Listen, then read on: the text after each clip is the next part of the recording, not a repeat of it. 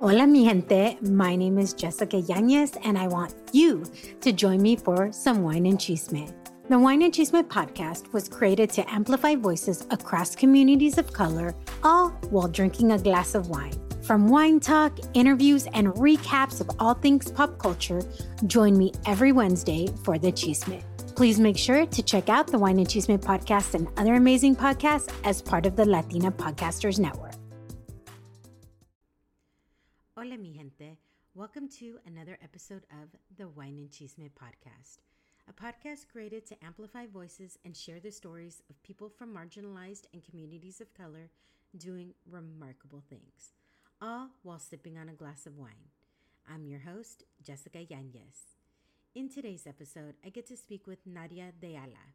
Nadia is a certified leadership and negotiation coach who specializes in helping women of color in technology thrive elevate their pay and position, and fully own their authority.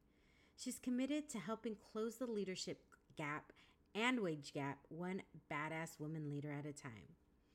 I met Nadia through a Facebook group and share that because although COVID 19 has physically distanced many of us, there are still opportunities to connect, and technology has certainly helped me through some of the hardest days as we slowly get back to being able to see our loved ones again.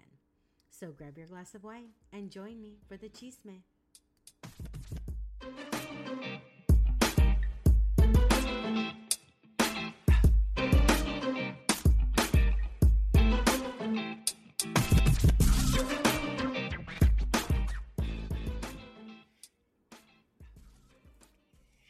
Nadia, how are you today? I'm doing so well. How are you, Jessica? I'm so good. Um, I'm so happy to have you on today. I think having you on in this particular time is probably really needed and probably really good. Um, I can't wait to kind of dive into everything with you. You are a leadership and negotiation coach for women in color, specifically in tech. And yes. I know there's so many things going on, but I know we're in a new kind of weird new normal right now. So let me start off by asking you before actually how are you doing and then we'll get to the wine and then get to the cheese because sometimes i feel like i don't even know like what's happening the cheese when you ask that at least I, I was like wait this is a, i just feel like sometimes it's like everything is just so crazy yeah. that it gets us off our rocker so to speak it gets us off yeah. our I mean, right thing. now I am doing as okay as I can be in all candidness. Um, I appreciate you asking that. I think that's super thoughtful. And today I am great. as for two and a half, the past two and a half weeks, it was really rough, I'll be honest. And just trying to understand what this means for my family. And like many family members have been laid off, and we can definitely speak on that. And just feeling the collective humanity crisis right now as a whole has been seeping into my soul and my bones and just also really understanding how to show up in my business as a leader has been confusing. But today i am clear and today i feel more empowered. Um, that may be because i actually for my own self i invest in coaching as well I had a life coaching session and two business coaching sessions with my own coaches. I, I so I'm just like, whew, I'm well, ready. right now, my coaching sessions involve wine. And today I am drinking, this was actually a gift from a friend. And this is a Reserva Casillero de, del Diablo Cabernet. So it's a cab from Chile 2017. Ooh. Yeah, here I'll show you. You can see Chile. this. Wow. Yeah, I've never had a cab from Chile. So, and you are drinking water today. I am drinking. Am I the only one? I, you know, it is the wine and cheese chisme, so I have to drink wine. Well, I mean, it's very, it's really rough. I, I can tell, you know. Yeah, you're the only one now. Be spilling the tea today. and how are you doing today? Before we get started. Ooh, actually, I'm I'm I'm doing good. I've had my ups and downs. Same. So, do you consider yourself like an introvert or extrovert? And how does that affect? Like, I'm an extroverted extrovert. I'm kind of off the charts. So, like I was saying, what I'm trying to do to be creative because it's not being around people affects yeah. me. How, how is that with you? I am an extroverted introvert. If that makes sense. So like I like how you say extroverted extrovert. So I've been managing my business and working remotely for basically like two and a half, three years now. So I've gotten used to a lot of alone time. I've gotten used to being at home because one, I used to be like way imbalanced and obsessively overworking at home and not going out. But I also like working remotely. I didn't have like happy hours to go after work too anymore with colleagues. It was just like, well, I'm here and people are inviting me to happy hour across the city when I used to live in San Francisco. I'm not doing that. um, but so this is different though. Like I think the extroverted part of me is kind of slowly, quietly, just like going nuts and losing its mind a little bit because what I like doing, I love seeing my friends and stuff and my homies, but what I really love doing is being able to chill at a cafe for hours and people watch and doodle on my journal and even work remotely from a different space. Like I love being in cafes and just being around people doing their thing there. Yeah. Just even things like that is just craving just being able to be outside even if I'm not doing anything. I have a dog, so thankfully we go on a lot of walks, and I'm sure he's appreciative on the days that we've been going on long walks. And he's little, so he's probably like, "Thank goodness we're not going on a long walk right now." But so you are a daughter of Filipino immigrants mm-hmm. what was their background career wise and how like you were born in the US. How old were they when they migrated to the US and what was their background? Were they able to convert that into something in the mm-hmm. US or did they completely shift careers? Yeah, that's such an interesting question. So they immigrated in the 70s. I should actually know the exact year, but they immigrated here during a time when the Philippines was under basically like a fascist dictator and he basically was just super in control, murdering a bunch of people and this, that. And my mom was a trained nurse, very Filipina, super typical. But she was a trained nurse because that's what it was. But she's a daughter with nine siblings. Um, my dad was the second to youngest of 10 siblings, which was very typical in the Philippines. And he studied agriculture because that was the only free um, major basically that he could get in university and they were super super poor like my dad used to tell stories of how he would always borrow his the books of his classmates so that he could just copy real quickly because they didn't have photocopies at, at, demand or like cameras to right. be able to take pictures but he would just copy it and then he would also even wait for them to finish eating lunch so that you know he would eat their leftovers that they might throw away or oh something. Oh my god! You know, feeding ten mouths in yeah. the Philippines during that time must have been wild. But he used to work six months out a at a time in the Middle East doing contracted work. I'm sure construction in like Yemen or Saudi Arabia. And my mom actually immigrated to the U.S. with her family before he she was able to marry him and petition him. So even when they got married, they were apart for years. And he would work six months in the Middle East, six months in the Philippines. So they would send love letters to each other and like he would go to the one telephone in the village he was in in Yemen or something. Oh my gosh. That must make her. you feel like so appreciative of what we have because oh knowing that like knowing that not only were they married but like you said they weren't even how long did, did they ever get a chance to see each other? Years. I think it was, from my understanding, maybe a couple years, two to three years, uh, wow. maybe even more. But I've been through my own immigration process with my husband, so I know my mom like mentally prepared me. And he was here, so it wasn't like we were apart like she was, but she mentally prepared me for, oh, this is gonna be hard, yo. Yeah.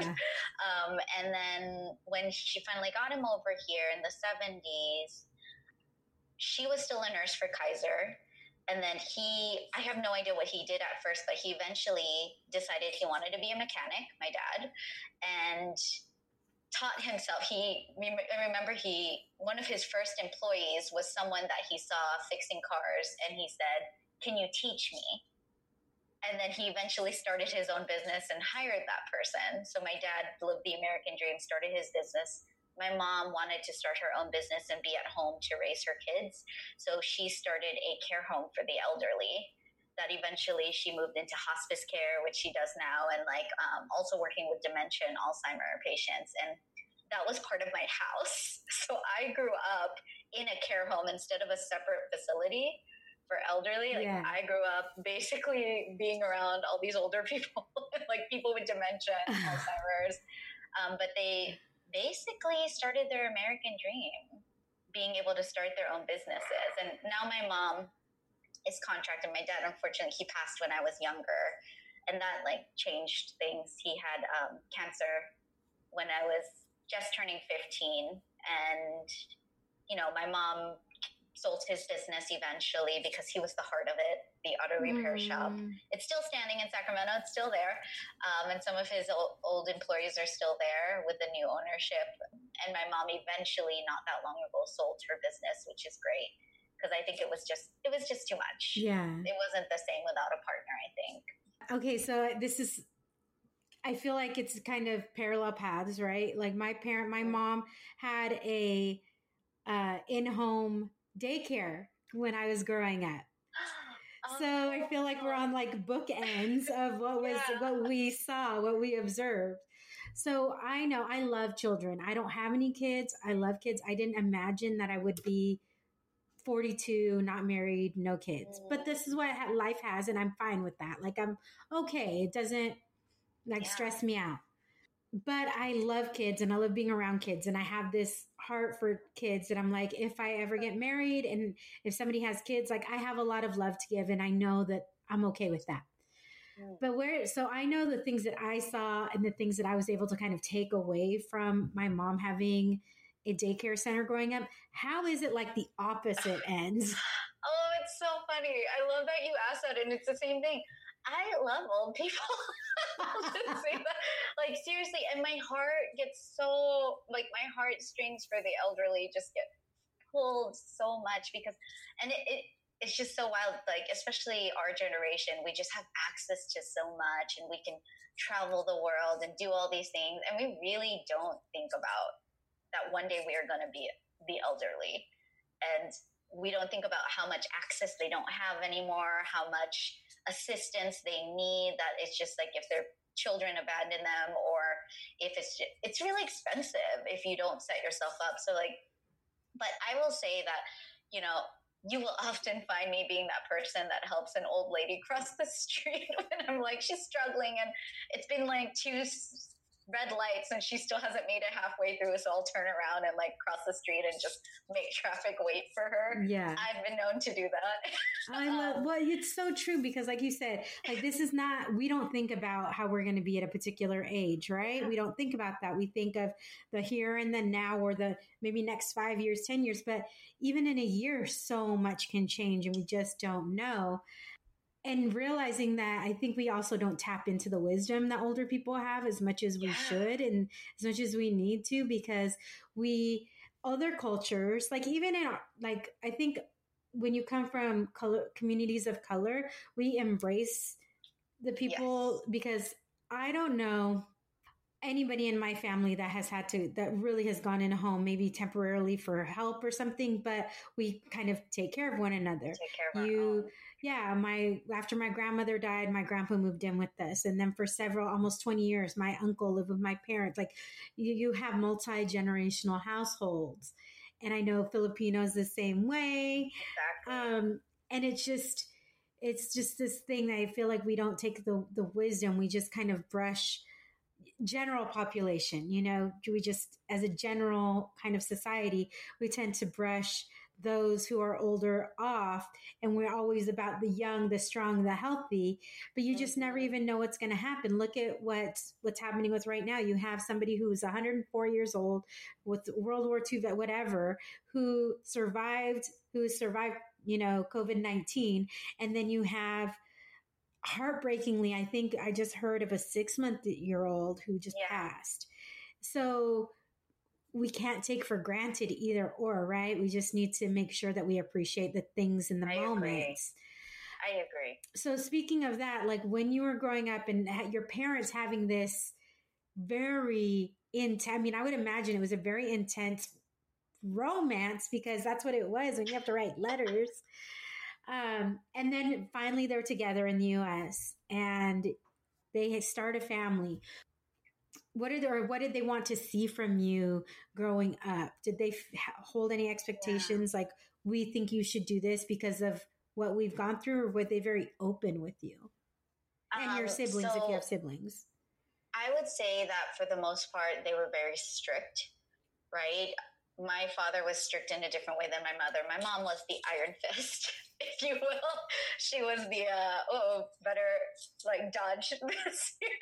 she was definitely super disciplined um, and expected discipline out of her children as well. But um, at the same time, flexible. Like she was just so busy that it was easy to get away with certain things.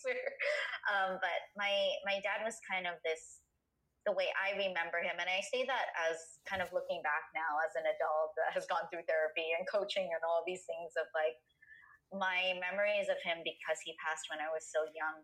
I forget the things that weren't as positive, quite frankly. And I remember the positive so much with my mother because she has been there and she was raising us as a solo mother. And I was the only kid left out of three children when um, my brother and sister were in college and I was still in high school was when my dad passed. And you know, I just think about how much me and my mom had to go through it and her expectations, classic immigrant parent, gotta be a doctor, gotta be a nurse, gotta be a lawyer. That's it. There's no other options. there are no other options. And she was strict, yo. She was she was hella strict, and I was a bad student. I was about to I ask, what did that make? Like how? Like, oh gosh, I hate it. I and now like looking back again, hindsight twenty twenty I just know that there are other options other than general education, and general education sucks when you I just someone like me where I'm just like I care about passion and creativity and love and you know I do care about wisdom but I fucking hate generalized tests yeah. and just answering bubbled questions and this that it's just so boring. I think people we forget, you know, we're so stuck on and I do have a degree. I went to, but I went way later in life when I went to college because of circumstances that happened within the family and everything like that. But for me, for what I wanted to get into, it was very like I couldn't break through without that degree. Like nobody wanted right. to hire me, even though I was already doing it. Mm. And, but I think people forget that there's so many opportunities that you don't necessarily need a degree for. You, there's like, we have you know, there's a need for plumbers. There's a need for electricians yeah. and mechan like those types of they things. Good money too. Girl, my friend have friends. I have a lot of Laotian friends, and their husbands oh, are my plumbers. girlfriend is Lao. I have so growing up, my friends, my kindred spirits have always been other Latinos and Asians. So yeah. like, and it's Asian like I was like Vietnamese, Korean um, Filipino, yeah. and then growing up Laotian. So like those are the people I was always. That's awesome. Yeah. So it's just funny. Anytime I like, I feel like this kindred thing when I'm. Yeah, I already my... feel instant connection with you. and, it, and I say to my husband all the time because you know Filipinos were also colonized by Spaniards. Yes. So I always just joke with him and I'm like, brothers from the same colonizer. That's why we get along so well. It's such a fucking awful joke. yes, but no, I mean, uh, yeah, but it's totally true. It's totally true. So, what kind of kid? You were saying you weren't the greatest student, but what kind of kid? Like, were you? I was that kid. I'm sure it's really hard to imagine. I was that kid who couldn't stand still. I would get my work done, and then I would get up and I would walk. I was a very precocious, outgoing kid. What yeah. kind of? What would you say I was, you were? Yeah, I was super wild, outgoing, and I was a troublemaker. Like I would lie to my mom all the time about doing my homework and then when my teachers would confront them and just say hey yo like i used to like steal stickers to do this like i remember in the fourth grade you had to get stickers for every day you did homework and then you'd have to get it signed and i would try to steal stickers from other students or i would just be like whatever I, I didn't know the first month that you had to get it signed at the end of the month i'm like i don't give a shit about stickers um, and then at the end of the month, they're like, now you have to get it signed by your parents so that they know how much work you really did. And I just remember being like, oh dang. So, but in high school, in college, you know, I I definitely leveled up, of course, enough to get by. But what I really cared about was my connections with friends, and what I really cared about was things like writing papers. Oh my god, I love literature. I love reading. I loved history. But so did I. That was my favorite. You know, English and history yeah, were my favorite. Yeah, and art, but math, science, forget about it. I respect it, but it just my my brain never wanted to even try and my younger self never even wanted to try because for me it's just like I'm so much more passionate but I was also that kid who hustled. I used to um I used to that's gonna happen. I used to um write three papers at a time. One for me one for um, an ex boyfriend at the time, but he paid me, and one for another student that I used to write papers for. And I thought it was fun because I would just be like, oh, I get to write about these three prompts I have in my head for the same paper, and I would do it in their voice. So I was a menace, yo. And I remember getting caught by the school security guard. Like he thought, like he saw us exchanging things, like like money. I think he thought it was drugs, and I was just like, no, no, no, it's just like school stuff. It's just schoolwork. Schoolwork. Like, no drugs on us.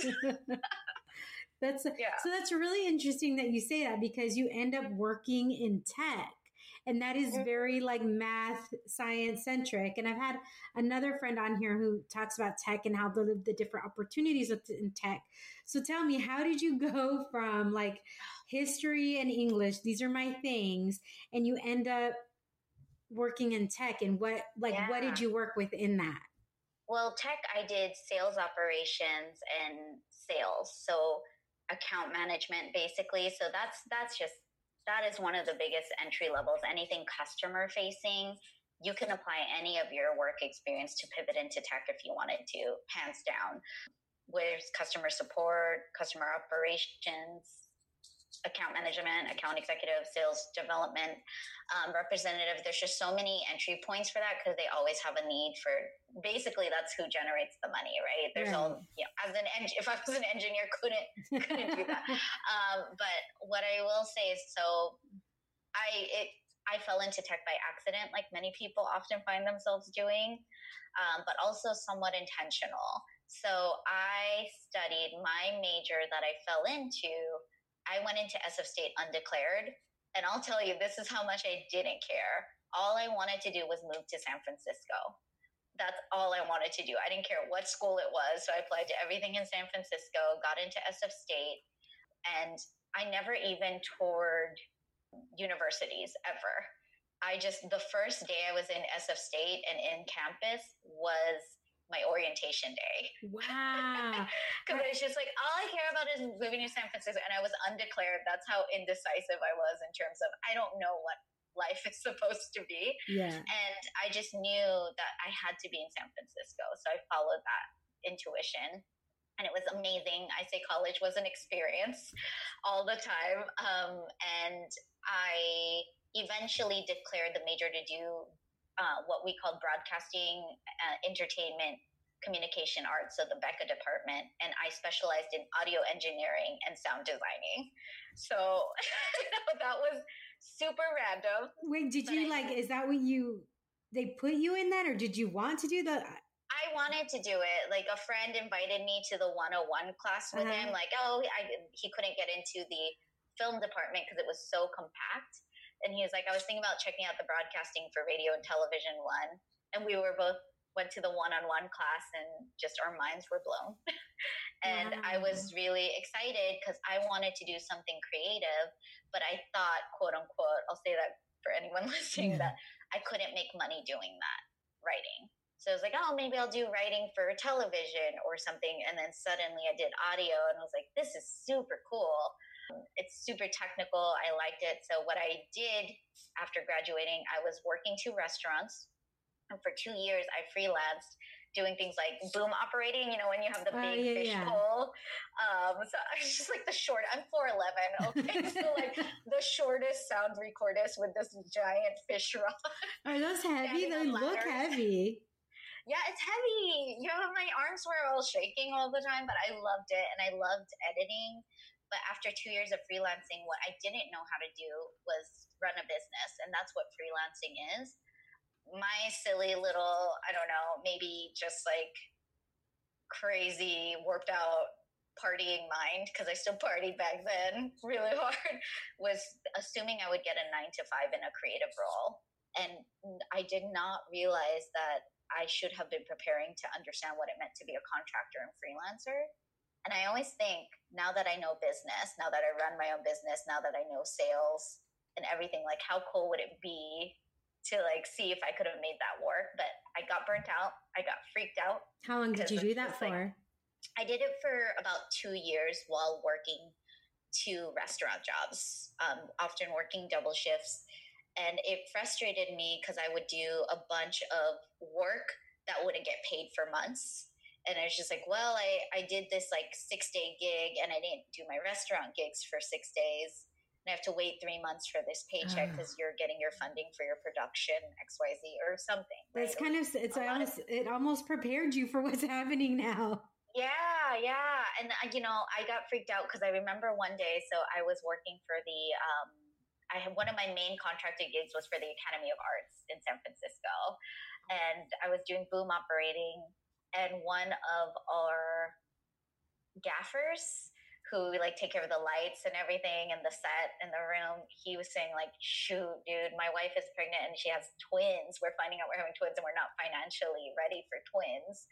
And then i started getting all freaked out for some reason by that about like oh shoot i don't have any insurance or anything. So i quit all of that. I got a full-time job as a sales reservation person agent in hotels. So I went into hospitality. I love this because I know I'm just jumping everywhere. Well, I mean, I remember you. I was reading that you say you were always accepting a series of opportunities that were the quote unquote next best thing. So yes. I feel like a lot of people can relate to this. I can relate to it of the different yeah. kind of things that I've done. So I love hearing this. So continue. Yeah, no, that's exactly it. Like so many people, we just keep chasing the next thing. And for me, the next best thing was I want to get a weekend day off. So I accepted a role that was Tuesday to Saturday. And I thought it was amazing I got Sundays off. and I wanted health benefits because, you know, I just, I felt like I needed to take that on um, and have that security after I exactly I quote my last day was on my one year anniversary because I quickly realized there's just like okay this is cool. This feels great to have this much money coming in but I know I don't want to live in a hotel and advance in a hotel. So I went to booking.com so that was my first tech job. So I went to work for booking.com under the Priceline Group in SF I had markets like Silicon Valley where I would drive to hotels like the Marriott and the Fairmont and um, San Jose or something. And but before that, I did sales operations, which I loved. I loved like building things in the background and then supporting our sales team. But eventually, people kept telling me to go into sales. Like managers are like, we really want you to apply for account management. And I'll say this because I really think about this now, and I've been wanting to write a piece about it. How the one person who actually convinced me to do it because I had a feeling I would hate sales. I would hate being quota driven, which I do hate. I love money, but I hate being quota driven and the pressure of selling something. Um, and a white male, because I work with women of color, right? A white male was the one who told me, hey, you should go for this because what you'll use this for is a stepping stone to get a better job somewhere else and I was just like, "Oh, that's smart," you know. Like, I and I followed that, and once I left Booking.com because you know just reorgs and restructuring, and I just wasn't feeling it as much anymore. I went to HelloSign, which I became the first account manager ever there. Yeah, Hello I applied for a, yeah, I applied for a different role, and they're like, "Oh, you're an account manager. Would you like to be our first account manager? It's a new role we haven't even put up yet." And I was just like, "Sure." I think I can handle that. What is Hello Sign? So Hello Sign is like if you um, they're an e-signature platform. Oh, so sign. For some reason, yeah, I thought you said yeah, sign. they're electronic signatures. They're like DocuSign's competitor. They just got acquired by Dropbox um, last year, which is awesome. Okay, okay. Very proud of them. and yeah, so I mean, the rest is kind of history. Like that was my first time in a pure tech startup, and I got to I got to create so many sales systems from scratch, and it was incredible experience. Like I learned how to negotiate like crazy there. I feel like that's where I got like I just I learned so much about business there, and I think that's where I truly learned how to run a business. So at what point, so you you've kind of you're doing these things, you're account manager, you're learning these things. At what point were you finally like, I'm done with this? And was it something specific that made you go, mm, maybe this is not what I want to do anymore? And how did you come mm. into being like from how did you kind of pivot from i love that word pivot i probably say it in every single episode because i think it's what we do yeah i mean i think it's so much it's that's really what you do because if you see something that's not you move right so you instead of just moving i feel like you're like focused if you're focused you're making a pivot into something more intentional so how did yeah. you kind of make that from what you were doing as an account manager or were there other things between or what was there anything that made you say, okay, I want to do my own thing now? I've learned business. I understand how to run a business. What, what was it? Yeah. So, I mean, the cheesiness of it all. Say cheesiness in Tagalog, but like the yes, of it yeah. all is that I fucking already, I, I'm dropping F bombs. I hope that's good, but I that's already, fine. I already knew even before accepting that role, this is my last sales role in tech. Like I just knew it. And I will say what what it was was that I was frustrated with a lot of the politics because um, that's just everywhere, and I handled it well. But I was what I was really frustrated about was seeing like a lot of my friends who happened to be mainly women of color were also frustrated and not handling it well. Yeah. Right. And it's just like, this is silly. And I tried to pivot throughout. Like, I told my boss at the time, I wasn't afraid to tell him. I was just like, I hate sales if you can help me get out of sales within this company, I would be more than happy to stay. You know what I mean? Like I wasn't even trying to front. And for a whole year, I waited and kept supporting the team and kept hitting my goals. But what it really was was I was going through um, an immigration process with my partner, and it was brutal on the side. And and where is he from? It, he's from Oaxaca, Mexico. So um, it was, you know, and he was here and everything, but we were just trying to finalize so much, and it just took years. Um, and fortunately, took four or five years ish, which I know in the grand scheme of things that ain't much. Okay, but I think it just the lack of control in that really messed with me and really made me feel less than and just like so disappointed in my country. So I'm born here, you know, like I'm Pinay, I'm Filipina, but I'm also American and I'm born here. And it just like, this may be coming from a super freaking privileged place, but I was just like, what? So I don't get my plus one and this is real love. You know what I mean? Like this, this is BS that you're making it so difficult. Um, and I went to, I started going to therapy, which was, I think, my gateway into the self development, right? Like before therapy for me, before coaching, I had therapy, and that that just changed everything. Yeah. I was a mess the whole time and I went for years and I went every week for years and it just got to this point where when you unravel so much, I just realized like well, yes, I don't have control in this immigration process, but what else am I unhappy about? This job that I am keeping for security. And that's why we always stay in places typically for security of some form, right? Yeah. So it just it felt like I couldn't stay there to a point somewhere and I also felt like I couldn't apply for a job. Like I literally would look at a resume and try to fix up my resume and I would feel sick to my stomach and feel like anxiety in my chest and just like I can't do this. Like I I literally can't apply to another job. I literally can't because I had been jumping so much, right, for years. And it's just like I just can't do that anymore. What would I do? if not tech sales? What would I do if not this? And my partner at the time had told me, because he had taken career breaks before. Um, he works in the restaurant industry, he's an artist. But like for tech, you know, you gotta go through crazy amounts of freaking interviews. You know, you gotta do like 10 freaking interviews. And it's just like, it's a little different when you take a break and if you try to re-enter. And that was daunting to me. But he was the first one that was like maybe he's taken career breaks before. And he said maybe you can take career break. Maybe it's your turn to do that. And i was making over six figures girl. I was just like i'm sure that's like what yeah. like yeah, i was just could... like are you serious but ever since he said that i couldn't i just couldn't let it go so we made a plan financially like we are like x amount of numbers in in the bank and then I took a self funded career sabbatical because I didn't know I was going to open up to this. And then in that break, I healed. I found myself again. I did the hella self work.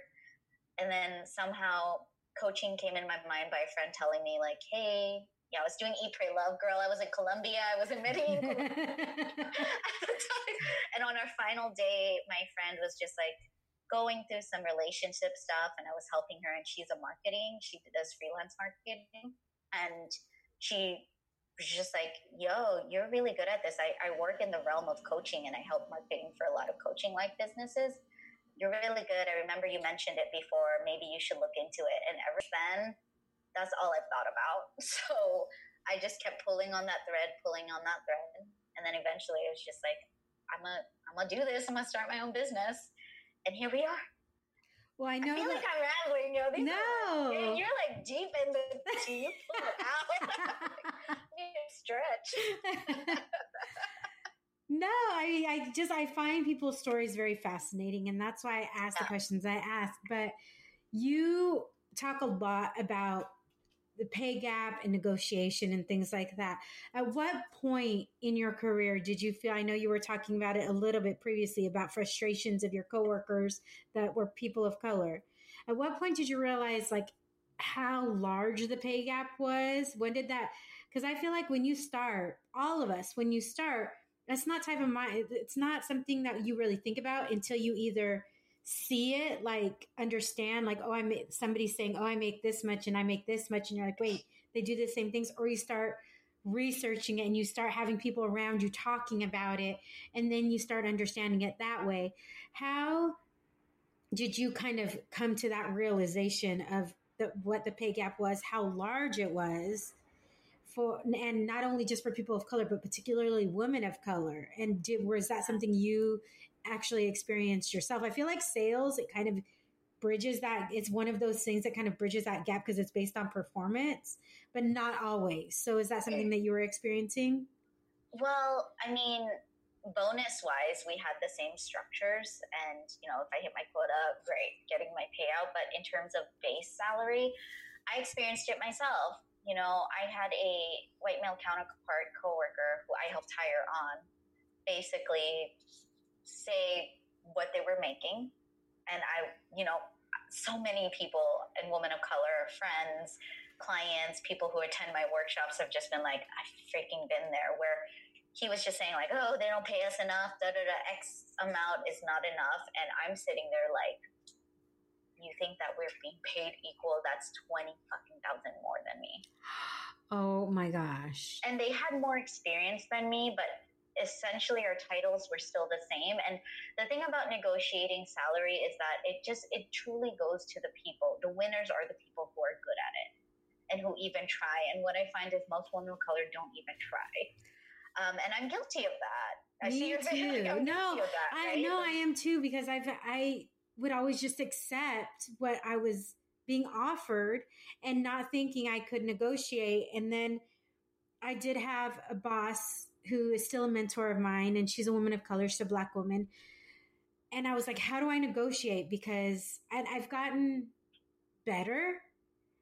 Yeah. I'm definitely not the best, but you know where I was, and I, there's times where like the last prior the job that I was to prior to this, they wanted to under like they said okay the pay, pay, pay range is from here to here, and then when they wanted to hire me on, they like wanted to hire. I said no, like I literally said, no, I won't take it. You have to pay me this or I'm not going to accept the position. And yeah. then I got it. There you go. That's exactly it, though, where we're so afraid to say, no, that's not good enough. And I'm going to ask you, what were the things that stopped you the previous times from asking for what you deserve? I think started out being young and right. thinking everybody's you know everybody's gonna be fair with me i don't know i think it's just being naive to the fact my parents never talked about it um, yeah. i think even when my dad at the company that he's at now he has so much experience and when i found out approximately i don't know exactly that's another thing we don't talk about how much people make yeah. like your parents you know it's almost like i've had to pull it out of my parents and not that i want it for any diabolical reason. It's because I want to know that my parents are being valued. That's how I see yeah. it at this point. Yeah. And so when I found out how much my dad was being offered, I'm like, well, why doesn't he ask for more? And my dad didn't want to rock the boat. You know, it's a really That's good, it. and it's like, you don't want to rock the boat. And I'm like, That's do you realize how much experience he has? Like, they're offering him the job for the reason. The worst they can say, and this is kind of the motto I live by now, is if you don't ask the question, the answer is always no. Yeah. And That's the it. worst they could say is no. And if they say no, they're not going to rescind the offer. They're just going to say, no, this is what we can offer you. But I think yeah. it's that fear that, well, what if they take it away? Or what if I'm not good enough? Or what if, you know, well, here's the thing they can rescind the offer. I actually had a previous client, the offer was rescinded, and it was after the fact of us working together, mm-hmm. right? She she used the tactics that like unfortunately she emailed me saying like offer was rescinded, this, that, but I'm back on my high horse. I'm getting what I deserve.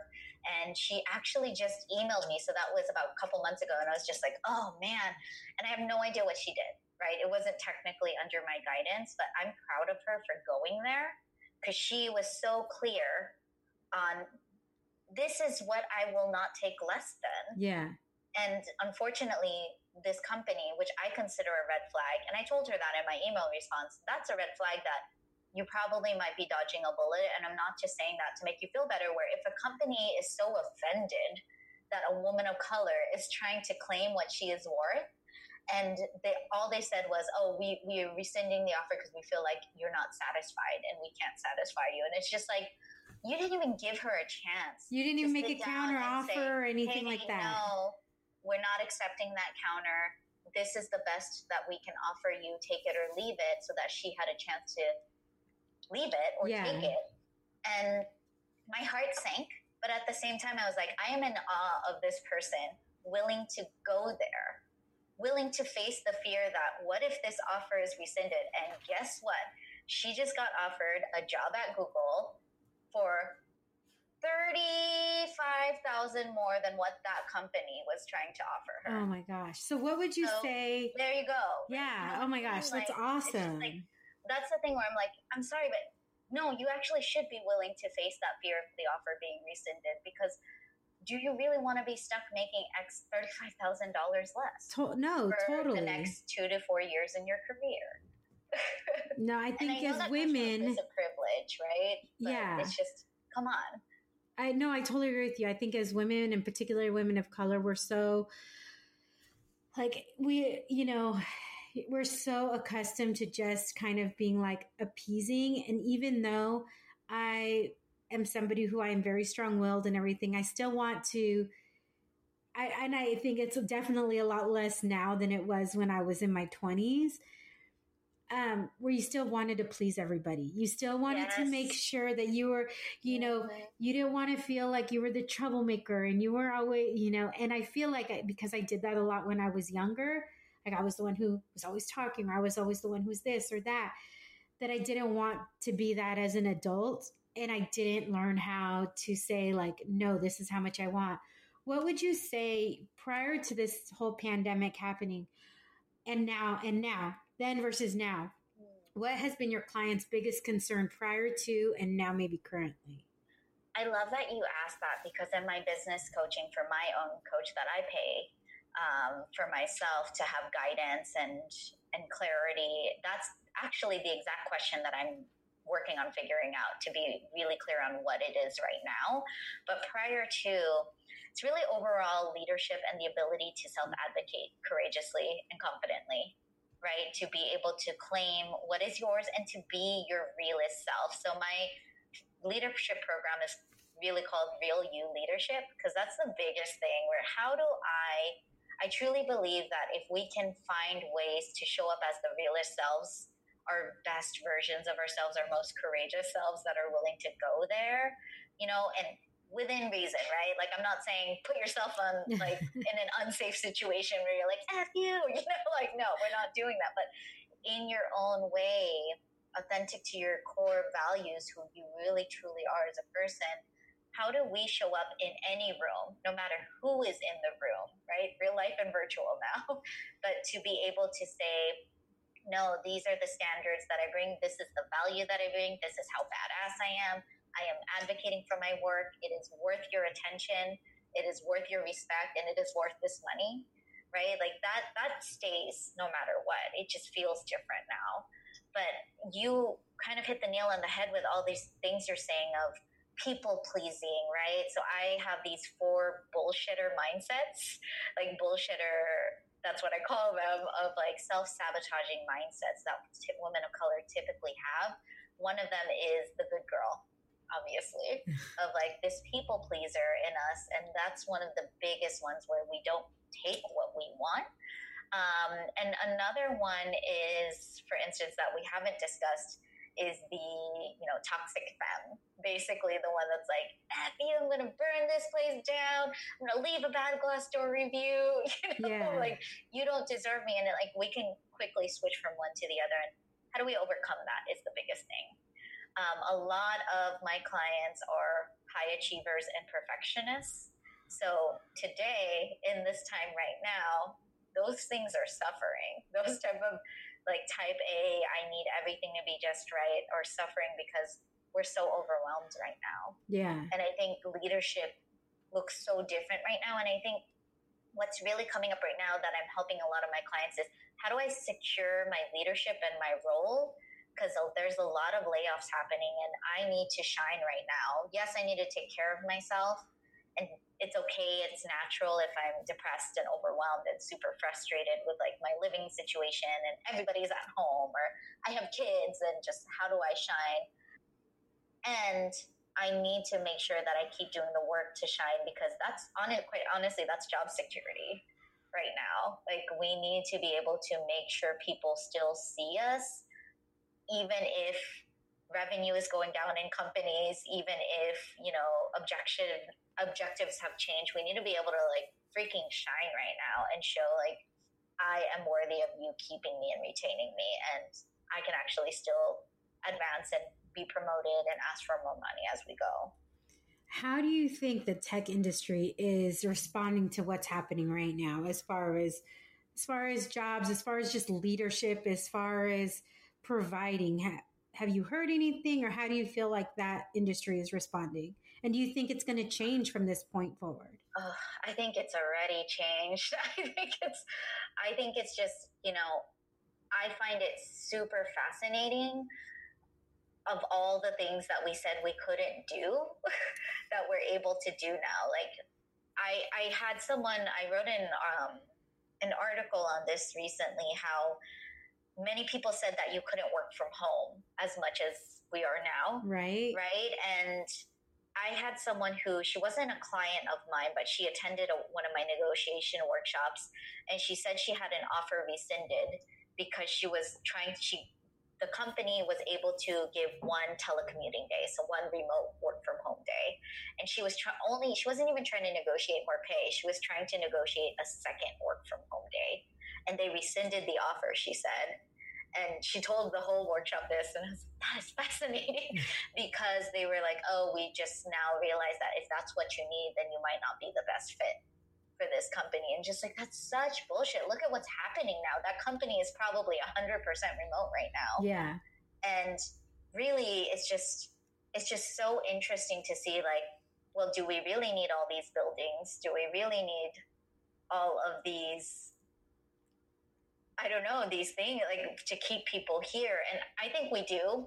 I'm not going to say we we don't because it's just people realistically can't work from home all the time. It sucks. I think maybe it changes, right? Because if you need yeah. to work from home, then I, you know, I love the company that I'm working with now because if I need to work from home, I need to work from home. They're cool with it. No yeah, like I don't even need even to. There's three of us technically in the office. It's a larger company, but in our office, we were in a co working space and so we can come and go as we need to. If we need to work, if we're going out of town, I can work from oh, my computer out of town. It doesn't matter. So I think that you're, you know, you're right. It's already shifted. Places that you never yeah. thought would. Uh, one of my neighbors works at the university over here and they were never like she's like all these things that they said would take years to implement they're like whoosh, whoosh, like totally coming right. through because exactly. you just have no choice now what how do you like in regards to coaching just in general how does that like is that something that is it usually a short term thing? Is it long term thing? Is it can it be both? What do people like how do you normally work with people in regards to that? Because obviously there's some people that might get through certain things quickly. How do you see it? How do you approach your coaching mentality when you're working with clients? Oh that's that's a great question. So i typically work with my one-on-one clients for six months. A lot of them often renew for another three to six months too. One of my clients i've been working with for over two years. Um, so it, it really depends but everybody has different goals. It could be, oh, I want to be more confident because I get crippled in meetings and I never stand up for myself and I always get overtalked. Um, some people want to go from director level to VP level. Some people want a promotion as an individual contributor. Um, and some people just really want to um, get more money, right? So it really depends. I also do, I'm about to start offering a shorter term group coaching program that's what I think is necessary right now for me to pivot during these times because I can feel the uncertainty that some people have around a larger commitment. And I, I understand that. Um, although I do really believe that transformation takes time, right? Yeah. It, transformation isn't I wake up one day and six months later I'm different, right? No, it's it's really doing the work with incremental changes. So we do coaching sessions one on one. We do super deep explorations where I'm constantly asking questions and being a sounding board and pushing the curiosities that are coming up with my own intuition for my clients and then quite frankly giving them a kick in the butt sometimes and just being like this is what you're experiencing right now and it's so closed you're not opening up. It's usually scarcity of something, right? And how do we shift towards abundance and more opportunities internally so that we can handle the shit externally? And once we reach that individual person's kind of gold nuggets and like aha moments, um, and sometimes not, right? Sometimes it's really subtle. It's okay, based on the learnings today, how do we act on that? Because if we don't act on that, coaching is just good conversation and you're just paying me money for nothing. Yeah. You know what I mean? And, and, and acting on that is truly what builds the habits, the change, the confidence. Like it's kind of both, right? It's mindset plus action. And regardless of what their goals are, I know what clients are really coming to me for is the confidence to be their realist and best selves and to create a freer lifestyle right? Like that's really what it comes down to. I don't want to feel restricted hiding myself. You know, as a woman of color, we're always trying to like, is my do I need to change my hair? Do I need to cover my body a different way? Do I need to talk a different way? Do I need to do this, that? And it's all these survival mechanisms that are necessary, but you know, it's really how do I do this where it's because all of that stuff, it's cool. It gets us where we need to be, but it really isn't sustainable. And that's why we see so much burnout in the tech industry, especially with POCs and women of color. And so many of us are opting out. Yo, I opted out. And my goal is to make sure those who want to be in tech stay in tech and opt in and stay in because if there are less of us in tech, then our technology is going to be hella whitewashed. and it's just, you know, like, have you heard of things like skin recognition apps, like the face apps, where it was produced by a bunch of white folks and the the app wouldn't recognize darker skin tones. Oh my gosh! Think about it. You know what I mean? Yeah. Stuff like that. I see things really sometimes. I'm like, how? Who was in the room that made that decision? Like uh, who? Uh, none of us. Girl. Yeah. don't, don't you see that? And you're like, who? Like you just are like how to to somebody, and I'm a light skinned Latina, so and I see that, and I'm like, who thought that was a good idea? Why would you not like, especially if there's anything referring like, to ethnicity or color or race or anything? Why would you have somebody who doesn't represent any of that in the room, like all those people to make those decisions? So I'm glad that you there's somebody like you who wants to truly make sure that you know you stay in there, help build that confidence and everything. What before I get to the questions that I ask everybody, is there anything that I haven't asked you that you want to make sure that you convey before I ask you to provide all of your contact info? Um, yeah, I'm not really sure. I mean, I feel like you've just explored my whole being. so, I mean, I just, I really I'm appreciative of you even giving me a deeper reflection of my own life and what brought me here to this moment. Aww. You know what I mean? Just because it's just it's bringing up all these lessons for me of my big why of why this is really important to me. Just even from a familiar level, like my family, my mother is my big why. I want to help her retire one day. You know, hopefully soon because she should not be working right now, especially during these times and what she does. And my big why for my clients and the audience that I serve for women of color in tech of I want them to be empowered to stay opted in and to thrive in tech. So I really appreciate that. Oh my gosh. No, I'm so happy we connected. I mean, we found each other on Facebook from a Facebook group. And yeah. I couldn't be happier to have you on here and to be able to have you be able to share that story. If people want to get a hold of you, how can they do that? Like website and social. And I'll make sure to include those in the show notes as well. Thank you. Yeah. So everything is my name. So my business is Nadia De Ala Coaching, Leadership and Negotiation Coach. So my website is nadiadeala.com, N A D I A D E A L A. Dot com and you can find me on Instagram under the same handle at Nadia Deala or LinkedIn. Just search me. I'll pop up and I'm happy to connect with y'all. I also have um, a Facebook group that I just started in the midst of all this social distancing that I felt really necessary to bring forth Women of Color in Tech. It's called Real You Leadership, Shifting to Thrive as Women of Color in Tech. So if you fit that and identify with that, please join. We would love to have you. Yes, and I have somebody else that I want to connect you with who's in tech as well. Um, another friend, and we discussed all of this STEM stuff and everything. So, um, what do you wish you would have you would have known when you started out? I am feeling called to answer what I wish I would have known when I was in tech is that you deserved more than anybody, even to be in that room and deserve to be yourself no matter what. That would have been gold because there were so many times where and I, I had moments where i would still stand up and share myself and just be absolutely ruthlessly myself. But i just wish that that was normalized. And i wish that i knew i could handle the unknown that i was afraid of which is oh will they retaliate? Will they think i'm the angry brown woman? Will they xyz right? And i would have been able to overcome that. So oh yeah. um, what are you curious about right now? Ooh,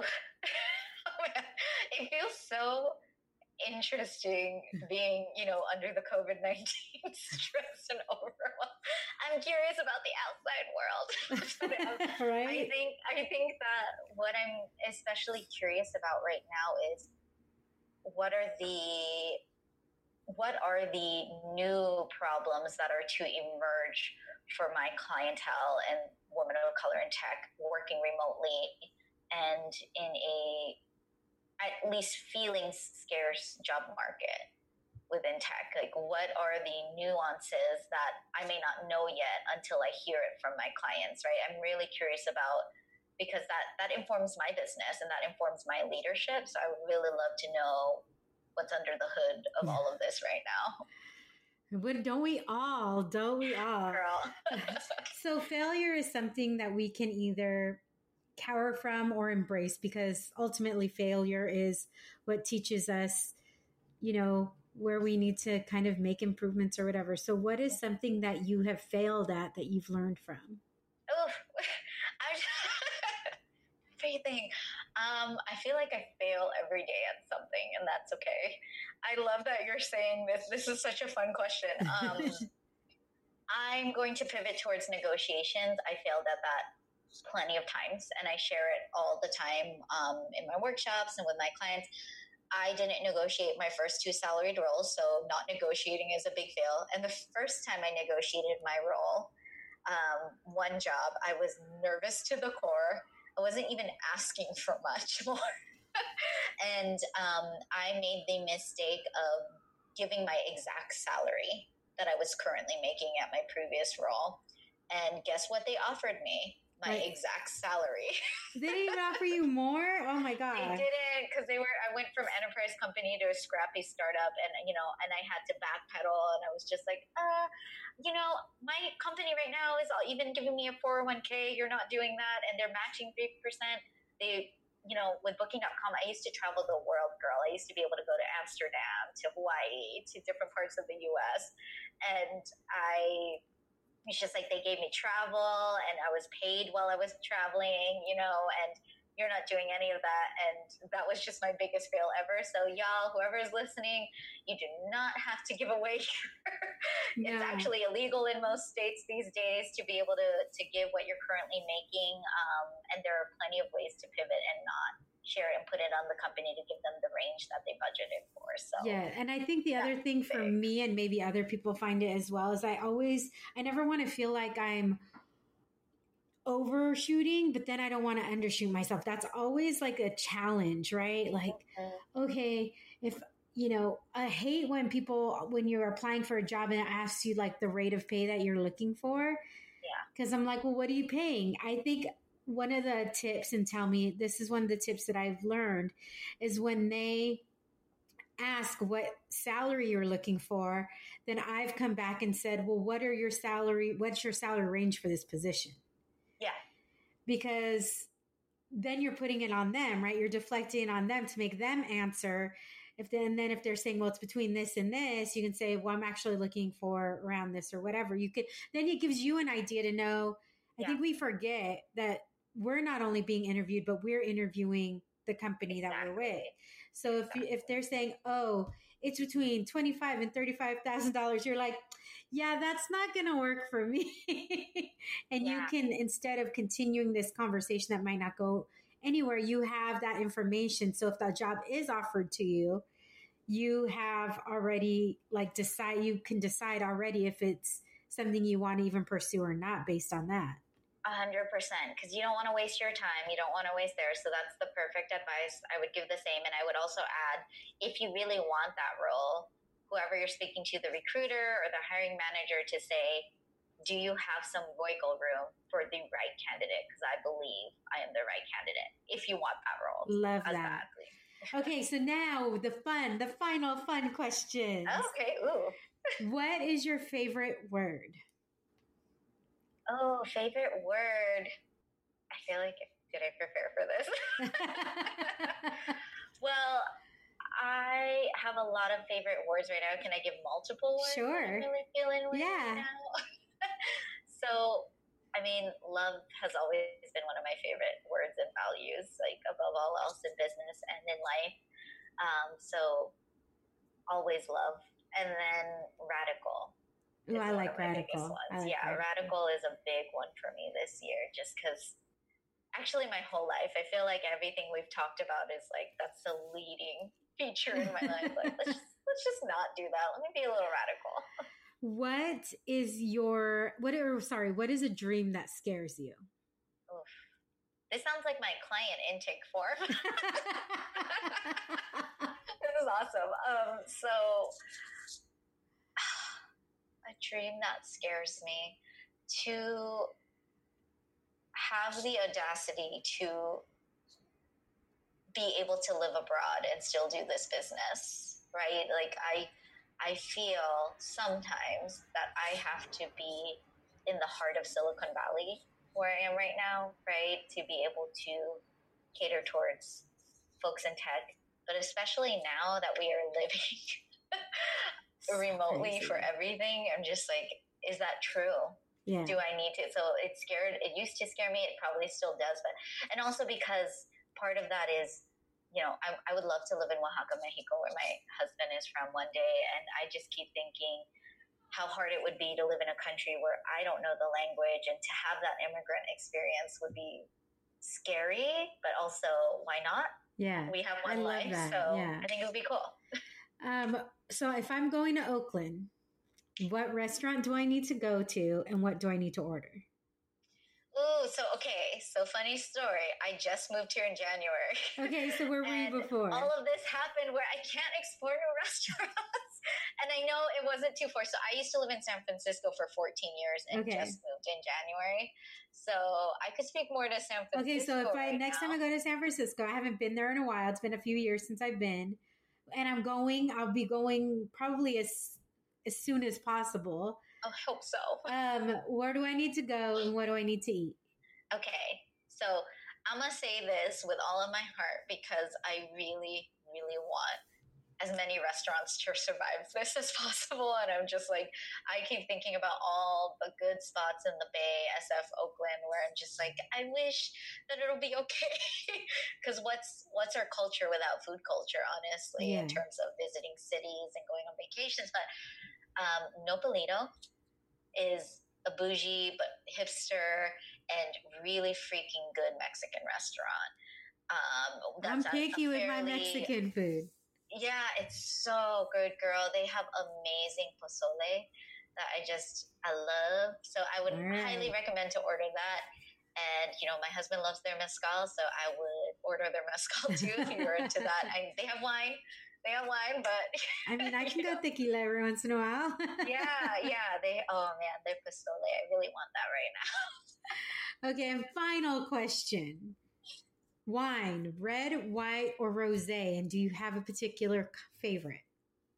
Okay, so I think I gave you the disclosure. I'm like, am I still allowed if I can't handle alcohol? so y'all, I have that Asian gene that you just Asian flesh.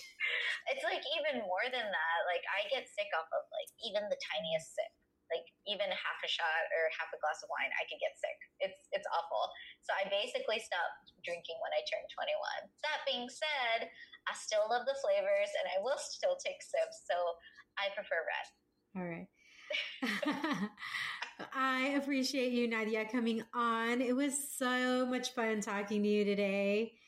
Thank I you. like I really hope I think a lot of people will get some really good information from this and I appreciate like everything that you're doing within the tech space, within holding space for women of color within that within tech. I think that's super important and I am just so excited that we connected. So Thank you. I had so much fun, girl. I did. I was not prepared. Okay, for all this tea. So I get the chisme. I, I get it. the chisme.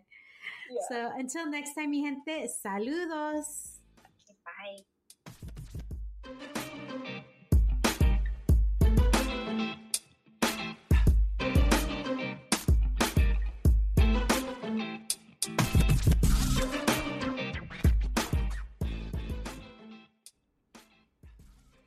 Nadia, thank you again for spilling the wine on your journey from sound engineer to a coach in technology for other women of color. How crazy is that to have that kind of journey? Being a sound engineer, literally holding this giant boom mic over people, and she's 4'11, guys. This is so crazy.